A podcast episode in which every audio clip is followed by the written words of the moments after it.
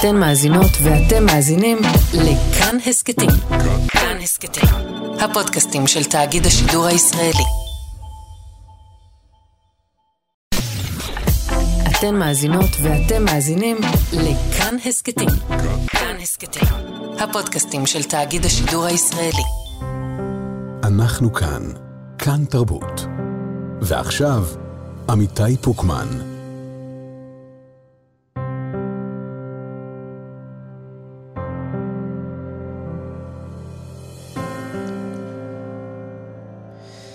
שלום לכם, אנחנו שישי מחדש בכאן תרבות, אני עמיתי פוקמן, היום אני אהיה איתכם בשעה שמתמקדת אה, בבני דור הזהב ובצרכים שלהם, דווקא בימים אלו, בימי הלחימה. מה יש לנו להציע לכם היום? נדבר על הצגה חדשה, תיקונים שמה. היא עוסקת במסע של סבתא מזל מעיראק לישראל ובמאבק היומיומי שלה כדי לתחזק משפחה כאן בארץ. נשוחח עם השחקנית לימור יצחייק, היא הנכדה של סבתא מזל, ועם הבמאית חנה וזנה גרינוולד. וגם נעמוד על הצרכים של המפונים המבוגרים, אלו שברגע אחד כל עולמם הקיבוצי, ה-state of mind שלהם השתנה, ועכשיו הם צריכים להתרגל לחיים אחרים, בעיר לפעמים. על המשמעות נדבר עם פרופסור יובל פלגי. ובמסגרת הסדרה מביטים לזקנה בעיניים נדבר עם דוקטור אלכס קפלון על איך לנהל נכון את הכסף בזמן מלחמה, בזמן חוסר יציבות כלכלית. נגיד תודה עצומה לצוות התוכנית, ענת שרון בלייס העורכת, עמרי קפלן המפיק. יוצאים לדרך.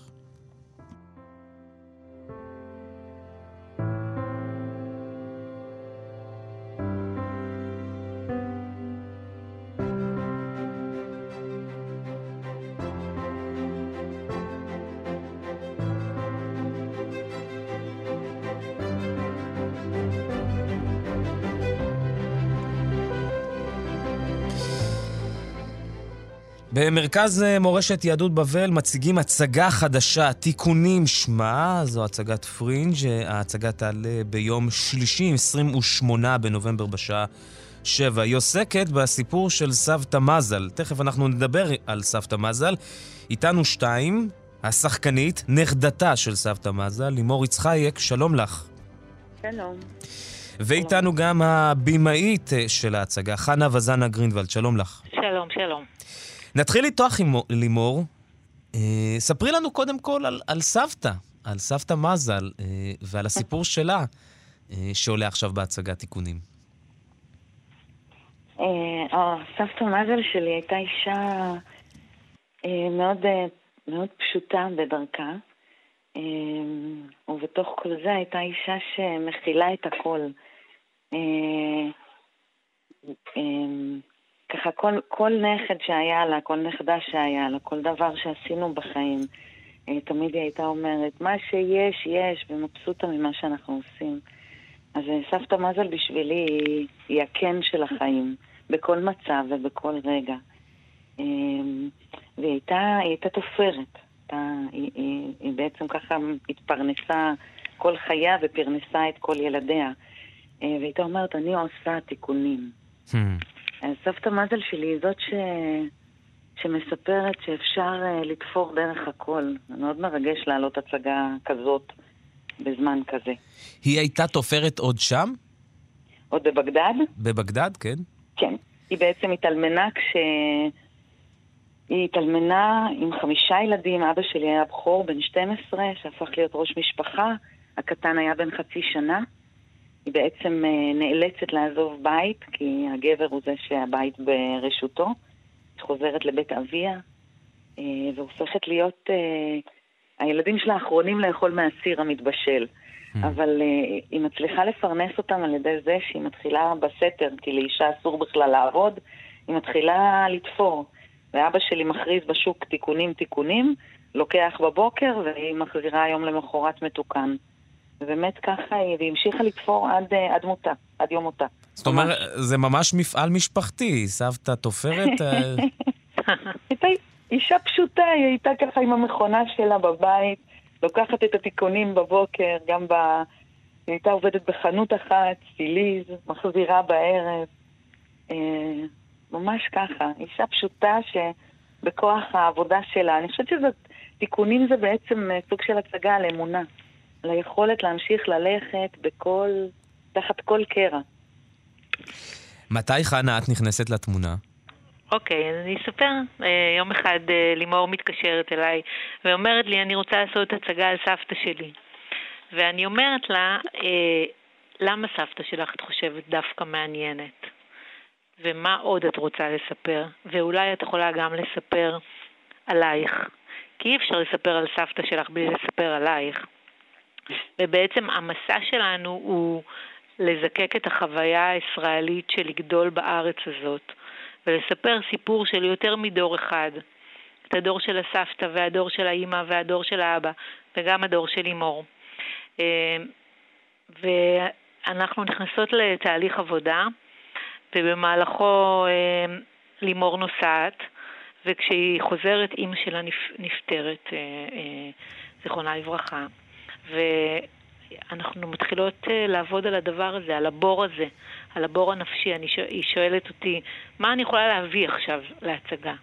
וזו הצגה שהיא בעצם תהליך שמגלה מרגע לרגע, אנחנו מגלות אותה. ואנחנו מתחילות ללכת עקב בצד אגודל בתוך הילדות של לימור, בתוך הבית שהיא גדלה בו, בתוך רחוב הרועה, בתוך הבניין שבו היא גדלה ומי השכנים שלה, ובתוך הסירים שאימא מבשלת.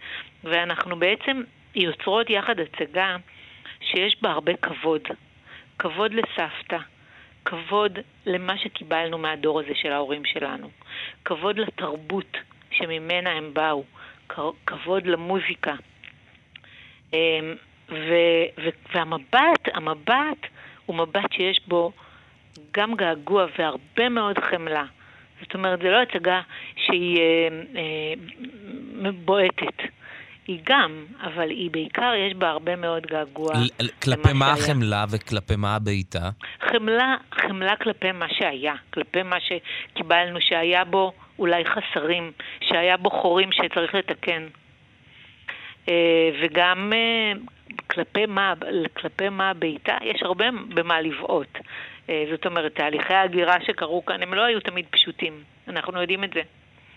אני מרגישה שדווקא ההצגה הזאת, היא, יש לה, הדרך שלה היא כמו בטאי-צ'י, היא, היא ברכות להגיד את הדברים. ובעצם מה שהיא עושה, היא נותנת לכל אחד מהצופים להיטמע בסיפור שלו.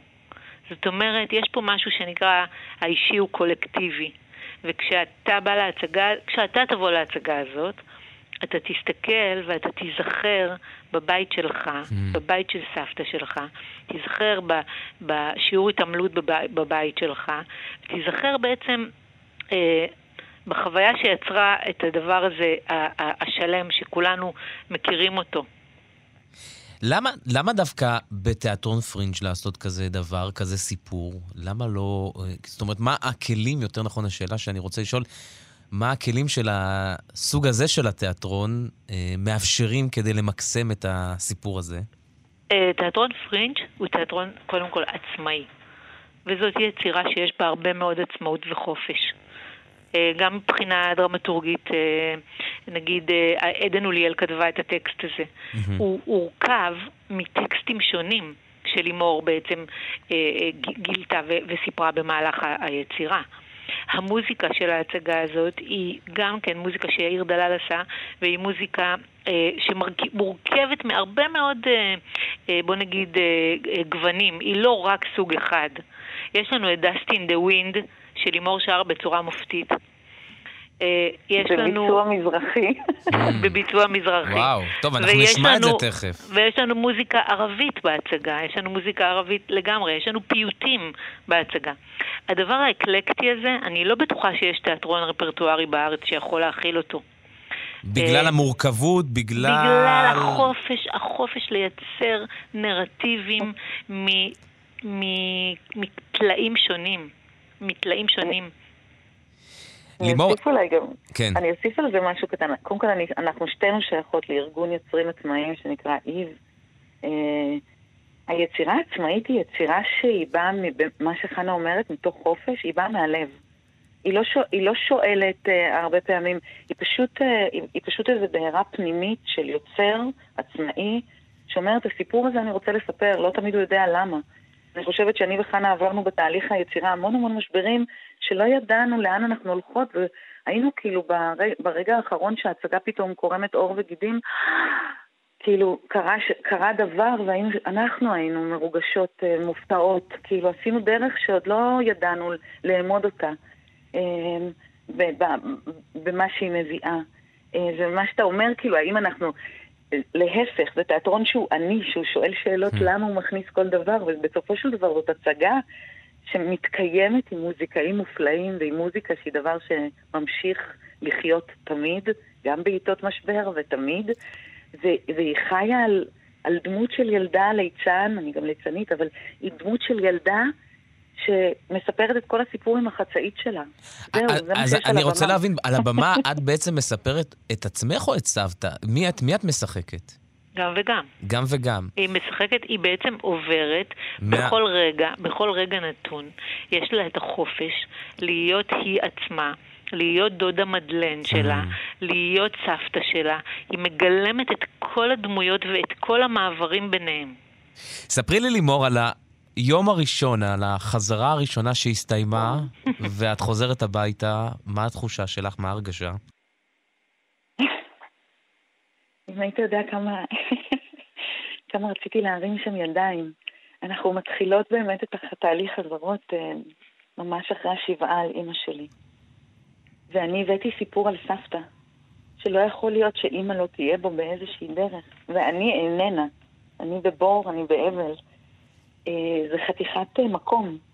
וחנה וזנה, שאני מעריצה אותה, פשוט השכילה להסכים להישאר איתי בבור. והיינו בתוך הבור הזה חלק ניכר מהחזרות, חנה תעיד איתי ביחד.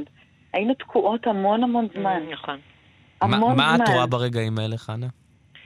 אה, אני רואה שאני נגיד שואלת שאלות, והן לא... הן כלליות, התשובות הן כלליות. הן עוד לא, אנחנו עוד לא מגלות את השפה. למשל, מי המספרת של הסיפור הזה? זה, זה, זה משהו שהיה צריך לגלות. וגם לגלות את השפה האומנותית שהסיפור מסופר. למשל, אני זוכרת שהייתה חזרה אחת, שתי, אני יכולה לספר על, על שני רגעים מופתיים בעיניי.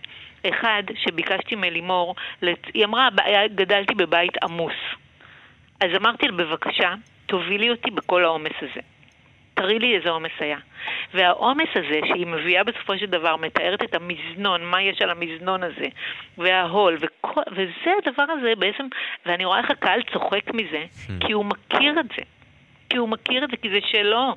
היא מחזירה לו במתנה, היא נותנת לו במתנה את הזיכרון. ורגע אחר היה ש... ש חיפשנו בעצם באופן, אה, אה, מה, מה תהיה התפאורה של ההצגה, מה, ומצאנו את זה בדבר כל כך כל כך פשוט. בתיבה שהיא נכנסת אליה וממנה בעצם הבור הזה שממנו יוצא אור, ובחצאית, חצאית פשוטה שבאמצעותה היא הופכת לכל דבר, היא הופכת לכל דבר אומרת, בעולם הזה. זאת אומרת, הבור המטאפורי הזה מקבל ממש ייצוג ויזואלי על הבמה. מקבל ייצוג, ייצוג ויזואלי. באחת החזרות הממש ראשונות, חנה בעצם אומרת לי, אז תביאי את מה שיש. כי אני אומרת לה, אני, אני בבור. וחזרה אחרי זה אני נכנסת ומכניסה, אני ליצנית רפואית כבר 15 אה, שנה. Mm-hmm. בבית חולים, בשערי צדק, בחופי חלום. ואני מביאה, כאילו, הליצן יכול להביא כל דבר. אני הולכת לקנות, אני קונה צינור גז שחור, מטר כזה, אני הופכת אותו לבור, והליצן שלי בא עם הבור שלו. ו- ו- ו- וזה הבור שלו, הוא שמח בבור הזה, כי זה שלו. ליצן יכול להתבונן בכל זו- זווית חיים, לא רק בכובד שלה, אלא גם בקלות שלה, באהבה שיש אליה. זה הבור שלי. שם בפנים אני קוראת לתוך, לתוך הבור הזה, אימא, אימא. ובסופו של דבר, סבתא, סבתא, מזל, מזל. ובסופו של דבר הבור הזה הפך להיות מזוודה שהיא מוארת מבפנים. ובעצם הבור שלנו, המקומות הכואבים שלנו בחיים, הם גם אור שמתווה לנו את הדרך. אני, אני אפילו מוסיפה עוד משפט אחד על זה. אני מרגישה שסבתא בסיפור שלה, בזה שהיא תפרה בקצב אחד תמיד, גם כשהיה מאוד קשה וגם כשהיה קל, היא תמיד תפרה. אני מרגישה שהיא נתנה לנו את הביט של ההצגה, היא נתנה לנו mm. את הנשימה, ללכת בתוכה.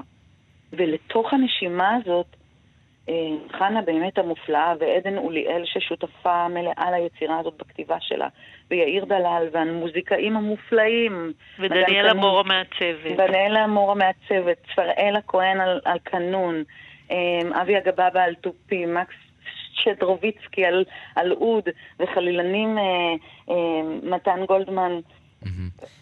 אה, לימור. ורגע, ושוהם גבאי. אוקיי. ושוהם גבאי שעושים איתנו, שרוקדים איתנו את החיים, שמנגנים איתנו את החיים. יש לך והחיים, עוד, עוד כן? פריטים ש, אה, שסבתא תפרה?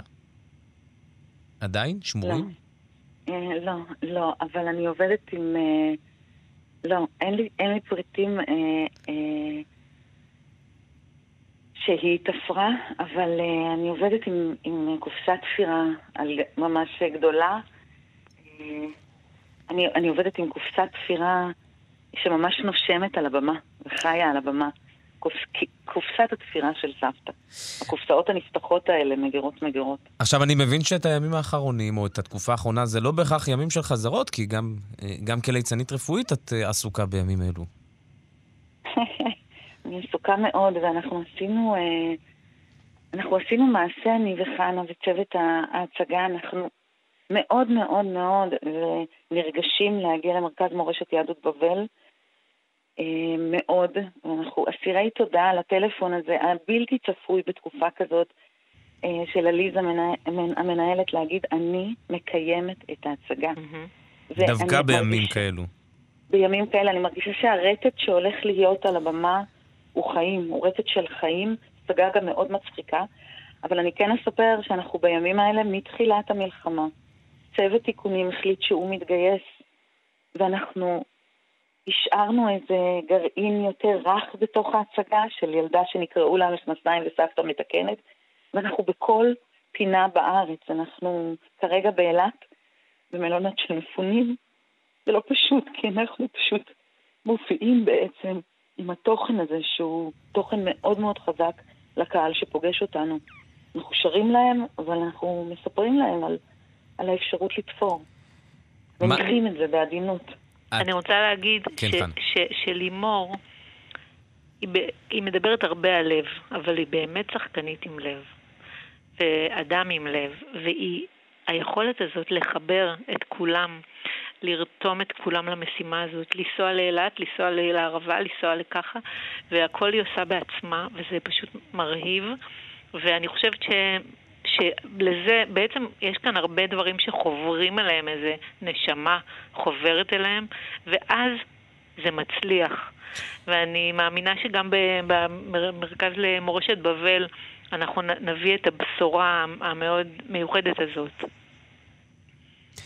לימור, אני חייב לשאול, אה, סבתא מזל, לו כן. הייתה בחיים, מה הייתה אומרת על הימים האלו? איזו שאלה יפה. בדיוק, אתה יודע, הליצן, אני חוזרת רגע לליצן, כי בעיניי הליצן הוא החיבור בין הילדה שאני לסבתא שאני, או הסבתא שהייתה לי. הוא מחזיק גם את התום, את האופטימיות הטבעית של ילדים, אבל הוא מחזיק גם את הידע הקדמון הזה של הזקנים שלנו. אה, וסבתא באמת, זה היה המשפט שלה, מה שיש, יש. וזה הכי טוב שיש. והיא הייתה אומרת, יש, את היש הזה גם על זמנים רעים. היא הייתה ממשיכה להחזיק את, ה, את, את, את אותו היש מול, מול קושי ומול שמחה. כל כך יפה, מה שיש, יש. חיים. מה שיש, יש. ומה שיש זה הכי טוב שיש. אני רוצה לשאול את שתיכן אולי, אה, לפני סיום ולפני שאולי אני אבקש ממך לימור לקרוא איזה קטע מתוך, אה, מתוך ההצגה. אה, אמרת קודם, חנה, שאפילו אני אצליח ל- ל- ל- למצוא שם איזה משהו, לסיפור כל כך אישי. אולי באמת תסבירו לי איך אה, הצגה שהיא באמת הצגת פרינג' אישית כל כך, שבה אה, סיפור משפחתי אה, אה, כל כך ממוקד. גם אני עם משפחתי, שבאנו בכלל מברית המועצות, יכולים למצוא את הנקודת ההשקה ולהגיד, וואו, זה אני. כי... זאת סבתא שלי גם. אז זה קשור בהרבה דברים. אבל זה קשור גם בעניין הזה של גרעין של אמת. וגרעין של אמת מיתי קיים בכל משפחה. יחסים קיימים בכל משפחה. אוכל קיים, קיים בכל משפחה, מוזיקה קיימת בכל משפחה. אז יש את הדבר הזה, את הסיפור הזה, וגם אתה שייך, בעלית מברית המועצות, אבל אתה באת לכאן, באת לארץ ההגירה הזאת, וחווית את החוויה הזאת של מה זה להיטמע, מה זה לא להיטמע, איזה קשיים יש. חווית מה זה, אה, כש, כשמדברים במבטא, אה, חווית מה זה להחביא. זאת אומרת, יש פה הרבה מאוד אה, דברים שהם גורמים לסיפור לעבור. ואני גיליתי, אני גיליתי את זה בשנה האחרונה באופן מופלא על ידי זה שההצגות שלי נסעו בעולם. חשבתי לעצמי, מה לסקוטים ולחטיפת ילדי תימן? וכשראיתי את הסקוטים בוכים, הבנתי שיש משהו ש, אה, שנקרא, שככל שזה יותר אה, פרטי, ככה זה יותר אוניברסלי. Mm. ככל שזה נוגע יותר בפרטים הקטנים של הסיפור, ככה זה מצליח לעבור, כמו במרבד הקסמים, לעבור ולגעת בלב של ברית המועצות. אני גם חושבת ש... כן. שזה, שבהצגה הזאת יש תנועה של חיים, וחיים כולם עברו, כי לכולם יש, יש אה, חיים שיש בהם קרע, ויש בהם חיבור, ויש בהם אובדן, ויש בהצגה הזאת המון המון, זה כאילו נשמע, זאת הצגה כיפית, קלילה, מצחיקה. נכון. יש במרכזה ילדה שהיא בעצם ליצן, ויש שם ליצן שעוטף את הכל אה, סביב השיר הזה של דסטין דה ווין, ואומר, אנחנו רק אבק ברוח, אנחנו רק עוברים פה. המעגל הזה, החי בתוך כל אה, מרקם החיים, הוא כן דבר שהוא אוניברסלי. הוא שייך לכולנו, ולא משנה מאיפה באת. גם בברית המועצות באת עם קרעים, גם כל אדם מחזיק בתוך המשפחה שלו אה, את התנועה הזאת של הגם וגם וגם וגם, ובטח בזמן הזה. נסיים, לימור, ברשותך, אולי עם איזה קטע קצר מתוך, uh, מתוך ההצגה? די, די, די בתחילת ההצגה. Mm-hmm. אני מתחילה. סבתא מזדל שלי הייתה תופרת, מחברת בחוט ומחט כל מה שקרוע. ככה היא הכילה לבד חמישה ילדים, אפילו שפעם לאישה אסור בכלל היה לעבוד. סבתא מזל שלי, היא הייתה הרך של הלחם. היא הייתה מקלפת לי מלפפון ירוק, יושבת ככה, ומספרת לי סיפורים. סבתא מזל שלי תפרה, תפרה ביום, תפרה בלילה, תפרה דרך הצער ודרך הצרות, דרך הדמעות ודרך הפרדות, דרך השמחות ובדרך הסליחות. אני עושה תיקונים, הייתה סבתא מזל שלי אומרת. הוא מתקן את כל מה שקרוע, מכפלות, קיצורים, שישבו בדיוק במידה הנכונה. מה שיש, זה מה שיש. ומה שיש, זה הכי טוב שיש. יאללה, גטה ובטה, בואי. ככה הייתה קוראת לי, גטה ובטה. תיקונים, זה עולה ב-28, ב-28 בנובמבר בשעה 7 במרכז מורשת יהדות בבל. אה, לימור יצחייק, השחקנית, היוצרת, וחנה וזנה גרינוולד, הבמאית, תודה רבה לכן. תודה, תודה לך. Dust in the wind.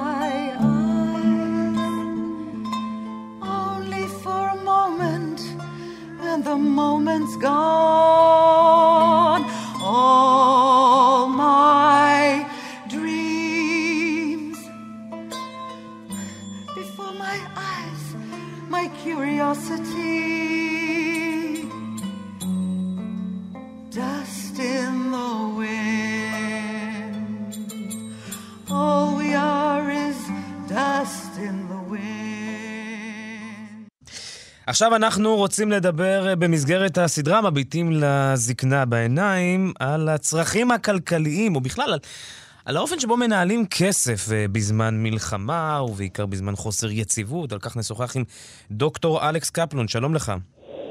היי, שלום, מה שלומך?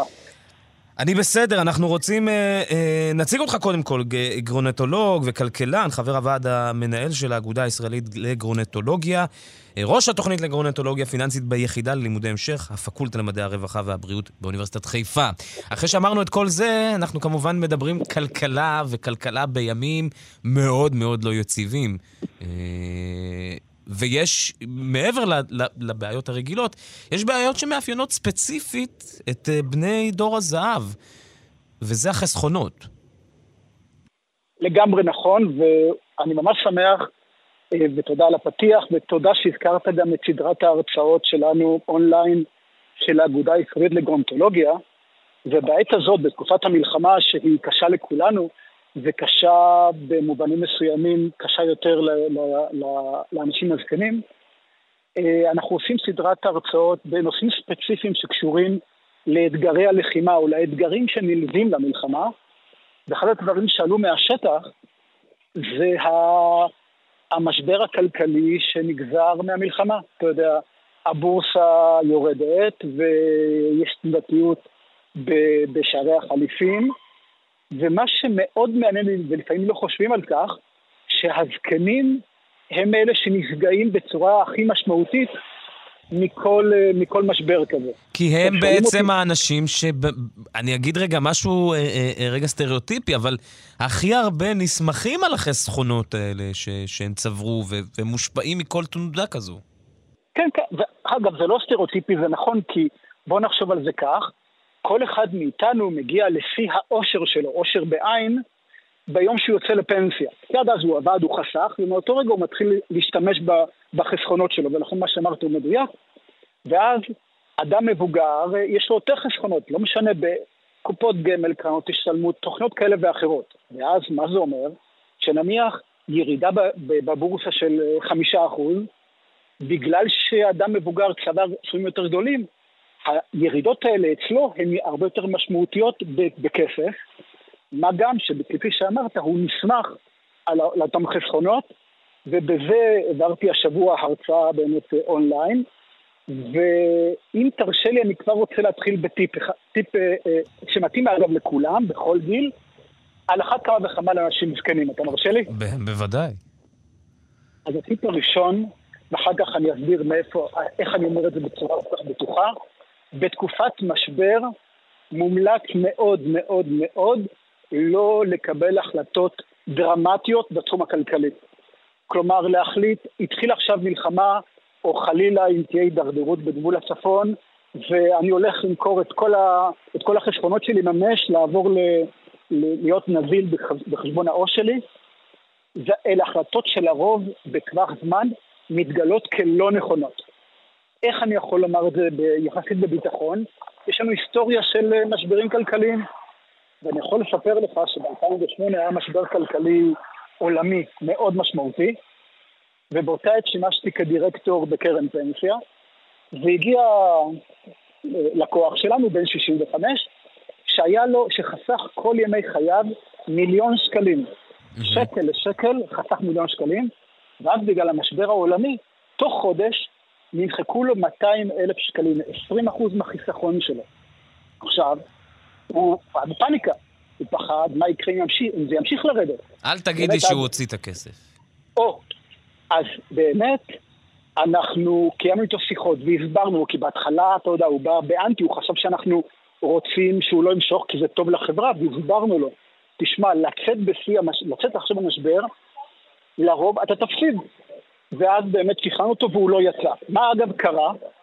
כעבור עוד חודש וחצי הבורסה התרסקה בעוד 23 אחוז, כלומר, הוא היה בבהלה כי כבר היה לו בערך 50 אחוז מהכסף, אבל אם הוא היה יוצא ומעביר את זה לעו"ש, הוא היה מפסיד את כל העליות שהיו אחר כך במשך השנה וחצי לאחר מכן, וזה היה דוגמה נפלאה שעשינו כל מאמץ להסביר לו את זה, ולכן אני עכשיו אומר את זה כהמלצה, זה לא ייעוץ השקעות, כמובן כל אחד צריך להתייעץ עם אנשי מקצוע. כמובן. אבל ככלל, בנושא השקעות ופיננסי, לקבל החלטות דרמטיות בלחץ של אה, משבר במלחמה, לרוב זה לא נכון.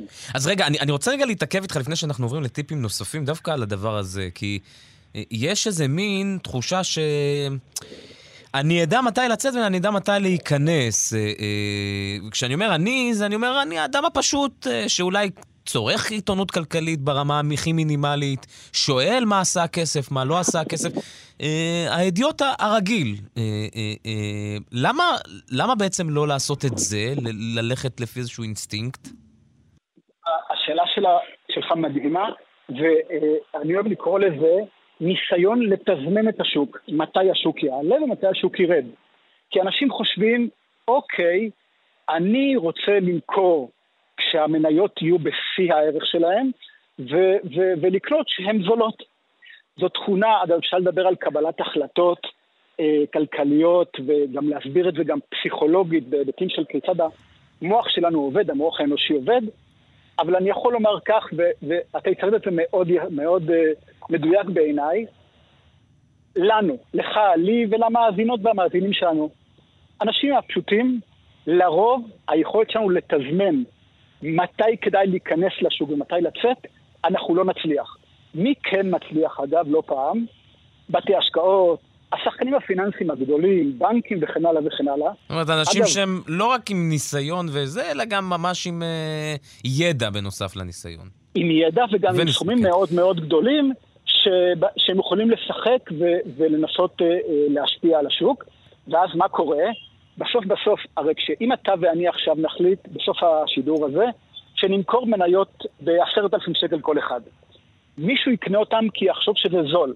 ואז מה שקורה, קצת בדומה לקזינו, הבית תמיד מנצח. Hmm. ואז אם אני חוזר לדבריך ואני מחזק אותם, אה, לנסות לאנשים כמוני כמוך, חוסכים משקי בית, אנשים לנסות לתזמן מתי כדאי להיכנס ולצאת, ממש קשה. אבל אני רוצה להכניס למשוואה, כיוון שאנחנו כן. במסגרת שישי מחדש, גם את שאלת הגיל. האם שאלת הגיל היא לא חלק ממערך השיקולים? זאת אומרת, יכול להיות שבבוא היום הבורסה אכן תביא עליות, אבל אני אה, גם עושה חישוב של כמה זמן יש לי, כמה זמן יש לי עכשיו לחכות עד לעליות כבן אדם מבוגר, ו- ואז יש פה איזשהו מערך של שיקולים נוספים. זו נקודה מאוד חשובה, כי באמת, ככל שאנחנו מתבגרים, ואני אגיד את זה בצורה הכי מעודנת שאני יכול, כל, אנחנו יותר קרובים לסוף חיינו, ואז אין ספק ש... אני רוצה בת... ליהנות אפילו, אוקיי, 20 אחוז אה, אה, נאכלו לי מהחסכונות, אבל עדיין 80 אחוז יש, אולי אני רוצה ליהנות מזה, אני אומר לעצמי. אז זהו, אז פה צריך להסתכל ברמה פרטנית. כי אני אקח אישה היום בישראל בת 62, שלצורך העניין יכולה לצאת לפנסיה מחר, ותקשיב היטב, שליש מחייה, מסך חייה עוד לפניה. תוחלת החיים מאוד עלתה. לפניה פלוס מינוס חיים עד גיל 90, אני מדבר בממוצעים. ולכן מדובר פה על טווח השקעה של עשרות שנים באישה בת 62. אז באמת יש הבדל בין אישה בת 62, או אפילו בת 70, שהיא באמת גם רוצה ליהנות מהכסף, אבל גם להשקיע את זה בתבונה כדי לקבל ריבית מספיק טובה, בשביל שיהיה לה מספיק כסף לממן חיים מאוד ארוכים. אין ספק שאם ניקח מקרה של אה, לעומתה אישה בת 95, כמובן טווח ההשקעה שלה והשיקול הזה ממש מאוד משתנה, זה בוודאי. ואני מניח שונות... שגם שיקול כן. נוסף גם לאנשים מבוגרים זה אה, ילדים ונכדים, שזה גם, אה, הרי הם חסכו, חלק מזה הולך אליהם, וחלק מזה הם חסכו כדי ש... אה, ל, ל, ל, אני יודע, ל, לאנשים הכי קרובים להם יהיה גם עוד משהו ליהנות מהחסכונות שלהם. זה גם חלק משיקול. אז באמת, ויש על זה הרבה מחקרים, יש איזה, לאורך הדורות או בדורות האחרונים יש איזשהו שינוי. סבתא שלי וסבא שלי חלמו להשאיר ירושה לילדים ולנכדים. היה מאוד חשוב להם ולכן הם חיו בצמצום על מנת להשאיר מה שהיה להם ולהשאיר כמה שיותר. בדור, בדור כבר שפורש היום, ההסתכלות מהתחלות שונה. כלומר, בעקבות התארכות תוחלת החיים ובעיקר תוחלת החיים הבריאה שאנשים אחרי הפרישה הם בריאים גם גופנית וגם מנטלית, הם רוצים ליהנות מהכסף שהם, שהם חסכו במהלך חייהם. אגב, אנחנו בכאן תרבות, לצרוך תרבות ותיאטרון וקולנוע ולטייל ולצבור חוויות, ואז הם, היום על פי כל המחקרים, הפורשים של היום אומרים, אנחנו נהנה מכספנו, אם בסוף חיינו יישאר לילדים ולנכדים, מצוין. אבל אנחנו רוצים לצרוך תרבות, וזה עולה כסף, והיות ונחיה הרבה שנים, והרבה שנים טובות ובריאות, אנחנו צריכים הרבה כסף, וכנראה את רובו אנחנו ננצל במהלך חיינו. מרתק. עוד, אולי תיתן לנו עוד איזה ככה טיפ לקראת סיום, מה כן צריך לשים לב אליו אה, אה, אה, כמשקיעים בגיל כן. הזהב כן. בגיל, כן. בתקופה הזו? אני אתחיל אולי מהמשפט, בשביל להיות בטוח שנספיק במסגרת הזמן, ראשית לומר כך, גם אנשים מבוגרים יכולים להבין וללמוד על שוק ההון, ותתפלא, ואולי אם פעם אה, נשוחח בשיחה נוספת על נושא של בינה מלאכותית והגיל השלישי, למרות שאנשים חושבים, זה, זה, זה רק לצעירים, אנחנו נוכל להוכיח, אני אוכל להמחיש שהיא יכולה מאוד לעזור לאנשים מבוגרים גם להבין יותר בנושא הכלכלי, אבל בכל מקרה אה, חייבים, או מאוד מאוד מאוד מומלץ, להתייעץ עם אנשי מקצוע, בעלי רישיון אגב, מדינת ישראל מנפיקה רישיונות, רישיון ייעוץ השקעות, שיווק השקעות, ייעוץ פנסיוני, לאנשים שעברו מבחנים, ולכן אנחנו צריכים, יהיה נכון לבדוק את הרישיון של מי שאנחנו פוגשים. דבר נוסף, בעקבות ההנחיות של רשות שוק ההון, אה, אה, משווקי, משווקים פנסיאנים וסוכני ביטוח צריכים לעבור הכשרה בנושא הגיל השלישי.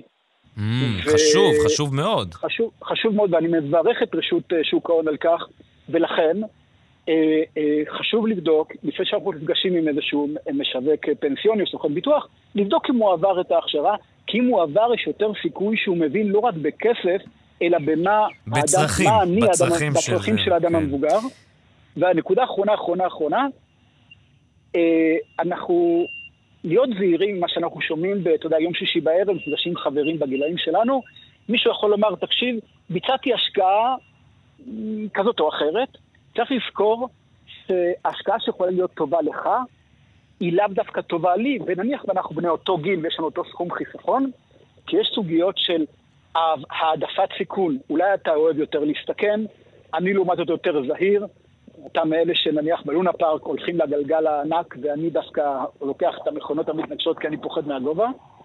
אהבת סיכון, העדפת סיכון, ואתה יודע מה המבחן הכי טוב לדעת אם אני אוהב להסתכן בבורסה או לא? Mm-hmm, לשאול, האם אני אוכל לישון טוב בלילה כשאני יודע שיש סיכון בהשקעות שלי? אם אתה יכול להירדם היטב, זה בשבילך.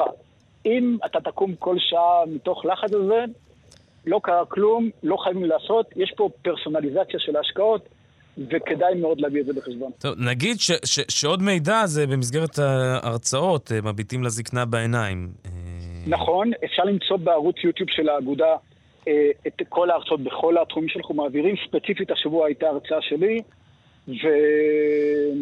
ובאמת אני חושב שזו נקודה חשובה וצריך לזכור, תוחלת החיים עלתה, אנשים חיים יותר שנים, יותר שנים אחרי הפרישה, וכמו שאמרת בתחילת דבריך, שזה ממש נכון, נסמכים יותר על החסכונות, ולכן חובה על כל אחד מאיתנו להבין יותר איך לנהל אותם.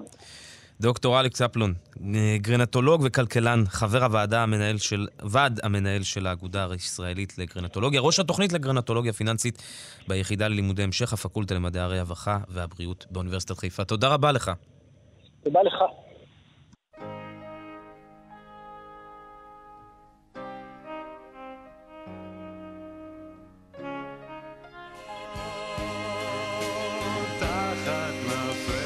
עכשיו אנחנו רוצים לדבר על הרגע הזה שבו הכל משתנה.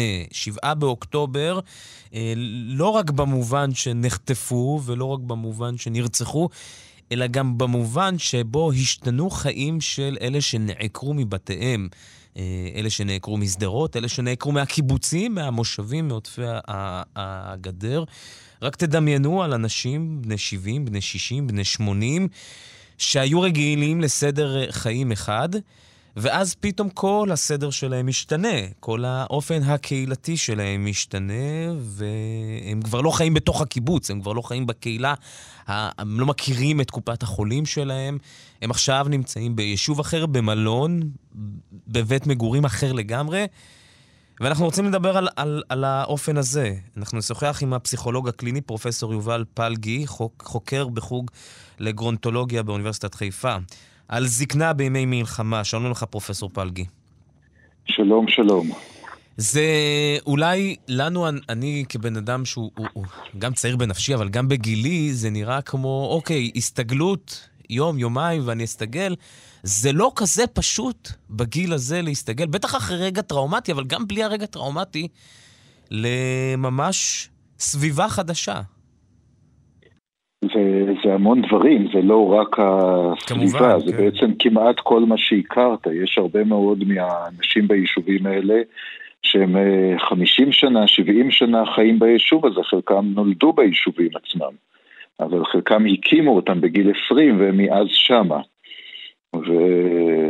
וזה בהרבה דברים uh, קטנים, זה בהיכרות החברתית שפתאום uh, uh, לא תמיד יש סביבם את מי שהיה עד עכשיו, וזה יכול להיות uh, בדברים כמו הקופת חולים, כמו שאמרת, או המרפאה בקיבוץ, uh, שתמיד סיפקה להם את התרופות וידעו מה הם לוקחים, עכשיו הם לא זוכרים, זה לא בטוח אם זה רשום או מופיע בתוך הרישומים, לפעמים הם צריכים... Uh, אה, בבית מלון התאמה לדברים אה, רפואיים, לא תמיד הדלת מספיק רחבה, רחבה לכיסא גלגלים, מעבירים אותה ממקום למקום. סתם, אני, אני, אני מנסה לחשוב על, על, על אנשים שרגילים להתנייד באיזה טוקטוק כזה, באיזו אה, קלנועית שמסתובבים כן. בקיבוץ, כאילו, בעצם כאילו זה מרחב אחד גדול שהוא של הבית שלהם, ועכשיו נמצאים במלונות ים המלח, באילת, ניידות. כן. זה, זה, זה, זה, גרים פתאום במשהו, מלון עם קומות, במקום שבו הם לא פוגשים את החברים על המדרכה או בדרך. כל ההרגלים הקבועים שלהם נפגעו, ועוד חלק בגלל העניינים של הטראומה, הם גם לא, לא רוצים עכשיו אה, אה, ללכת ולצאת ולבלות, אה, כאילו הם לא באו לחופשה שמה. ו... וזה מאוד אה, מקשה, כאילו כל אחד בארבע קירות שלו, ו...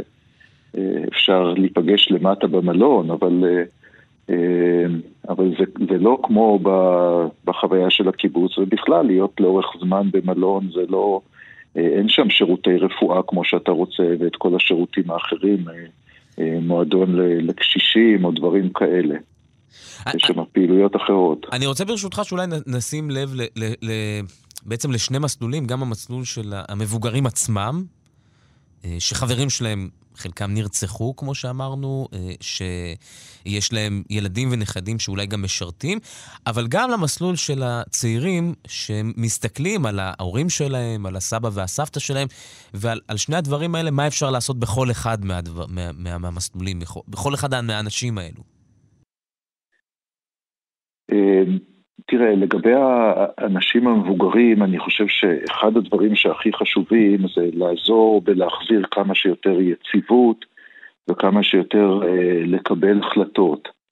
כל עוד אה, אנשים, נגיד שהבית שלהם נשרף, ועכשיו הם לא יודעים לאן הם חוזרים, ואומרים להם אתם תצטרכו לעבור לדיור אחד או לשני דיורים ביניים, ומישהו בן 80 שאומרים לו אולי עוד שנתיים תוכל לחזור אה, ליישוב שלך. וואי, וואי. אה, זה נראה להם אה, בלתי אפשרי, ולכן צריך להתבסס על ההחלטות שיש והמידע שיש ולהיעזר בהם. כלומר, להגיד, אוקיי, אנחנו כרגע יודעים מה אפשר לעשות לשבוע הקרוב, ואנחנו צריכים לקבל החלטה עד שבוע הבא לגבי השלב הבא. מה יהיה בעוד שני שלבים אנחנו לא יודעים, אבל כרגע בואו נפתור את הבעיות עכשיו.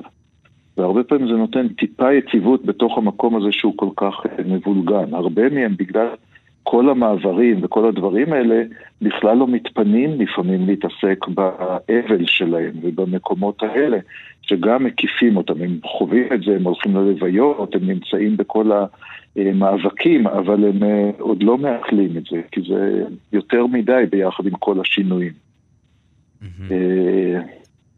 לגבי הילדים שלהם, אז אני חושב שדווקא הילדים הרבה פעמים הם מי שיכול לעזור להם אה, בדיוק באותם דברים ש, שאמרתי. כלומר, אה, הרבה, בהרבה מהמקרים הילדים הם מי שמארח אותם ודואג להם ומסיע אותם ומוביל אותם.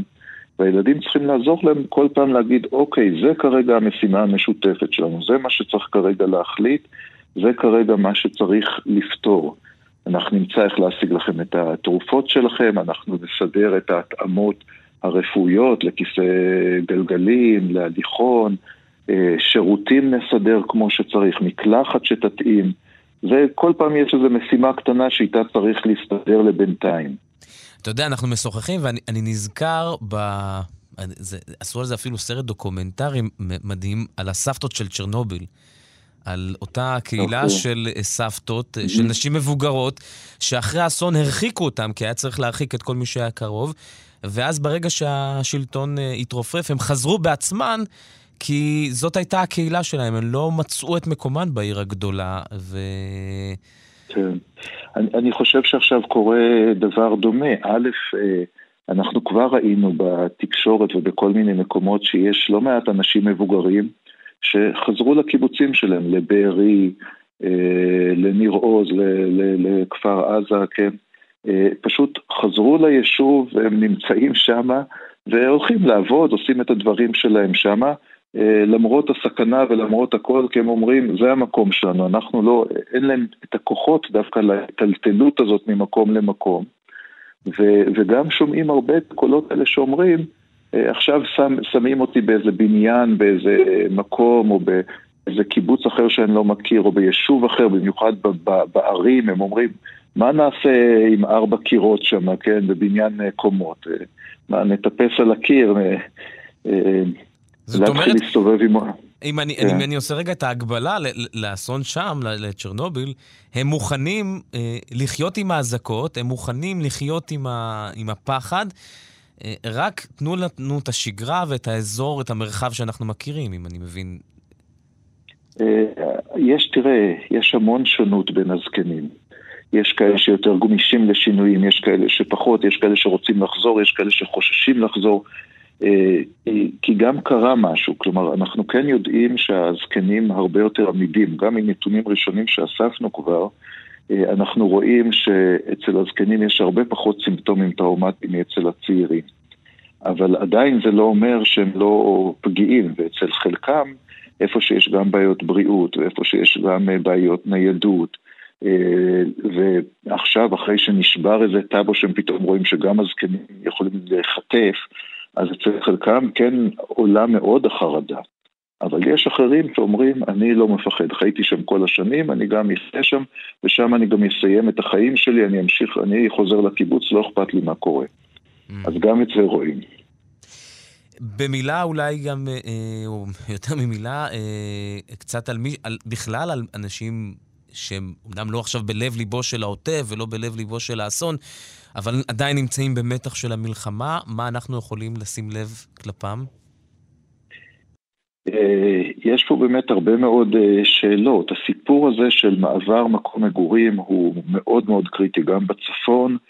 אה, אנשים אומרים, כן, אני כבר לא בנוי לישון על מיטה צרפתית כזאת באיזה חדר מאולתר אה, אני לא יודע, במעונות בחיפה או בטכניון, או אני לא יודע מה שנותנים להם.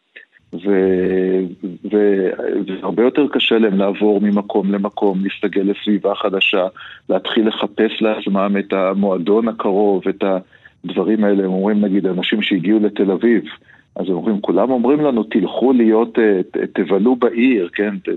והם אומרים, אנחנו בכלל לא, לא שם, נורא קשה לנו. אנחנו לא מכירים את הסביבה, לא, לא בא לנו לצאת מהבית. אז אם אני יכול לסכם את... אה, אה, פשוט לייצר שגרה ולנסות לענות על דברים בטווח הקצר, ולא לדבר על הטווח הארוך. אה. אני, חושב שכן, שזה מאוד עוזר לאנשים להתארגן ולמצוא את הפתרונות הנקודתיים שלהם. כי, באמת אנשים שהצליחו למצוא לעצמם איזה מקום בטוח ונוח, זה מאוד עוזר. אגב, יש הרבה שבאו, עברו לבתים של הילדים שלהם, ושם למרות שהילדים נורא נחמדים ונורא רוצים, הם פתאום אומרים, אנחנו חייבים את הפרטיות שלנו. כאילו, אנשים מתארים שבאים אנשים אליהם הביתה לבקר אותם ולראות מה שלומם, ו... ואומרים, אנחנו לא בבית שלנו, אין לנו את הפרטיות שלנו, אנחנו כבר מותשים מלפגוש עוד ועוד אנשים. הרבה אומרים, אנחנו צריכים קצת שקט עם עצמנו, כמו מתבגרים שצריכים את mm-hmm. הזמן לעצמם. אז, אז כן, גם, גם זה קורה. הפסיכולוג הקליני, פרופסור יובל פלגי, חוקר אה, בחוג, בחוג לגונוטולוגיה באוניברסיטת חיפה, תודה רבה לך על השיחה הזו. תודה, תודה. להתראות.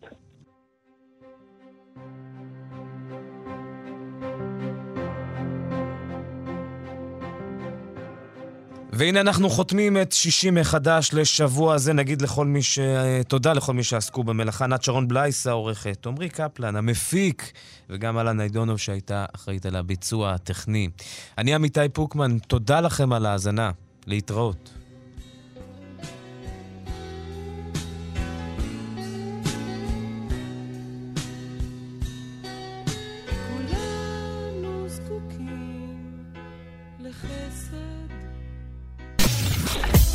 אתן מאזינות ואתם מאזינים לכאן הסכתים. כאן הסכתים, הפודקאסטים של תאגיד השידור הישראלי. אתן מאזינות ואתם מאזינים לכאן הסכתים. כאן הסכתים, הפודקאסטים של תאגיד השידור הישראלי.